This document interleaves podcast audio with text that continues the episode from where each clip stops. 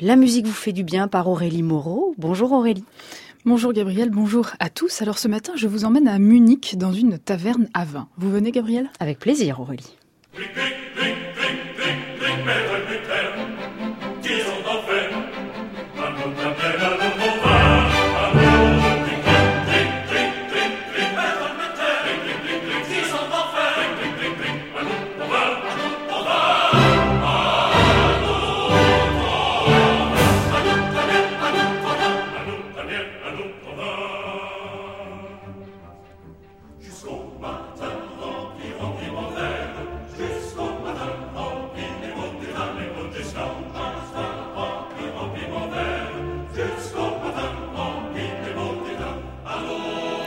Une scène de liesse dans la taverne à vin de Luther. C'était un extrait de la scène 5 tiré du premier acte des contes d'Hoffmann de Jacques Offenbach. Alors savez-vous que le vin, cette boisson alcoolisée, à consommer avec modération, je le précise, pourrait être bonifié grâce aux effets de la musique, Gabriel? Mais non, mais vous allez nous expliquer ça, j'espère. Je vais essayer, effectivement. L'idée peut sembler saugrenue, mais c'est pourtant ce qu'affirme une start-up montpelliéraine qui a inventé un procédé de vinification musicale qui stimule le travail des levures naturelles lors de la fermentation. Le principe de cette vinification musicale est très simple. Il suffit de soumettre la boisson en cours de fermentation à des vibrations musicales. Résultat, les arômes sont plus développés, le vin est plus fruité et sa typicité est plus marquée. Alors c'est bien joli tout ça Aurélie. Est-ce que ça fonctionne aussi avec d'autres styles de musique? Eh bien voilà la question que j'attendais. Gabriel, pour l'instant les tests n'ont été pratiqués qu'avec le jazz et la musique classique, mais a priori tous les genres musicaux pourraient fonctionner puisque le plus important ce sont les vibrations. Le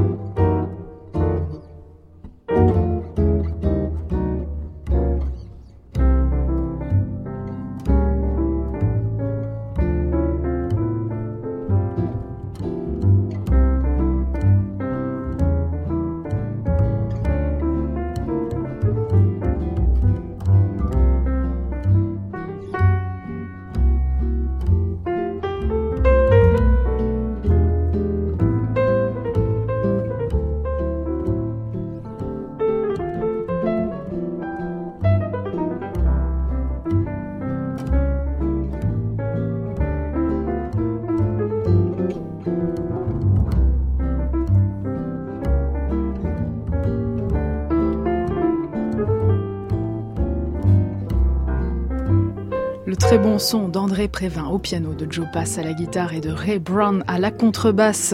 Alors si cette musique qui nous fait tous vibrer ce matin en studio peut bonifier le vin, il se trouve qu'une étude très sérieuse publiée dans le British Journal of Psychology a démontré qu'écouter de la musique en dégustant un vin pourrait modifier le goût de ce vin.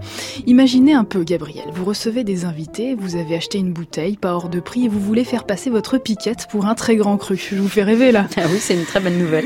Bon, encore une fois, je n'invente rien, c'est ce que nous démontre l'étude scientifique menée par le professeur Adrian North de l'université d'Édimbourg. Je vous explique, le professeur a proposé une dégustation sur fond sonore à 250 personnes. D'abord, ils écoutaient les Carmina Burana de Karl Orff.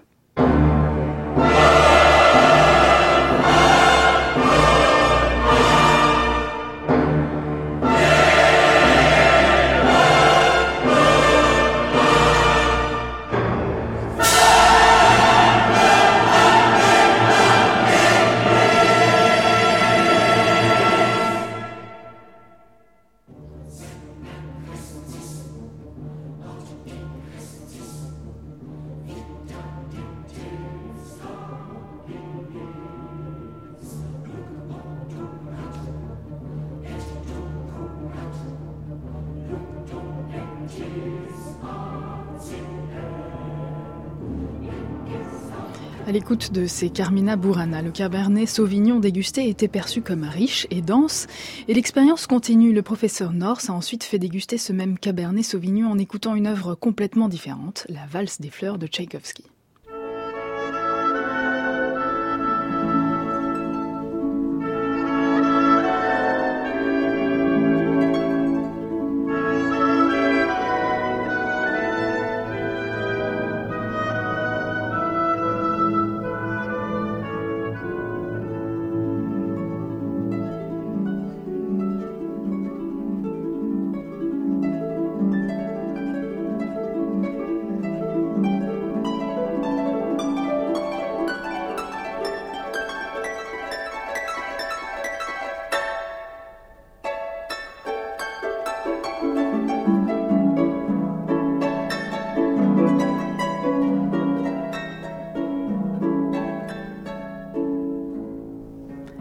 Valse des fleurs extrait du casse-noisette de Tchaïkovski, la musique écoutée par les dégustateurs du Cabernet Sauvignon qui l'ont cette fois-ci trouvé plus léger, raffiné et rafraîchissant.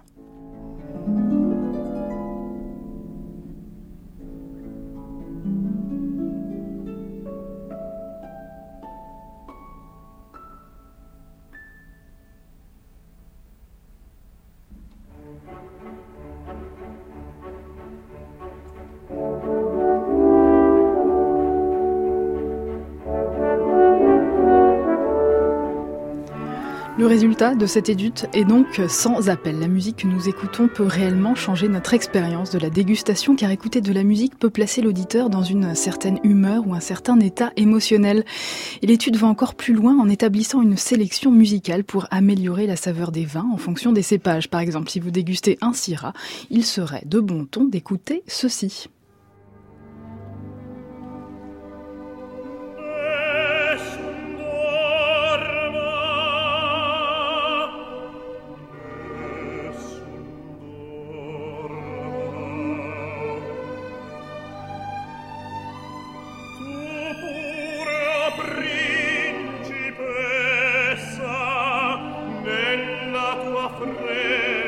Stop.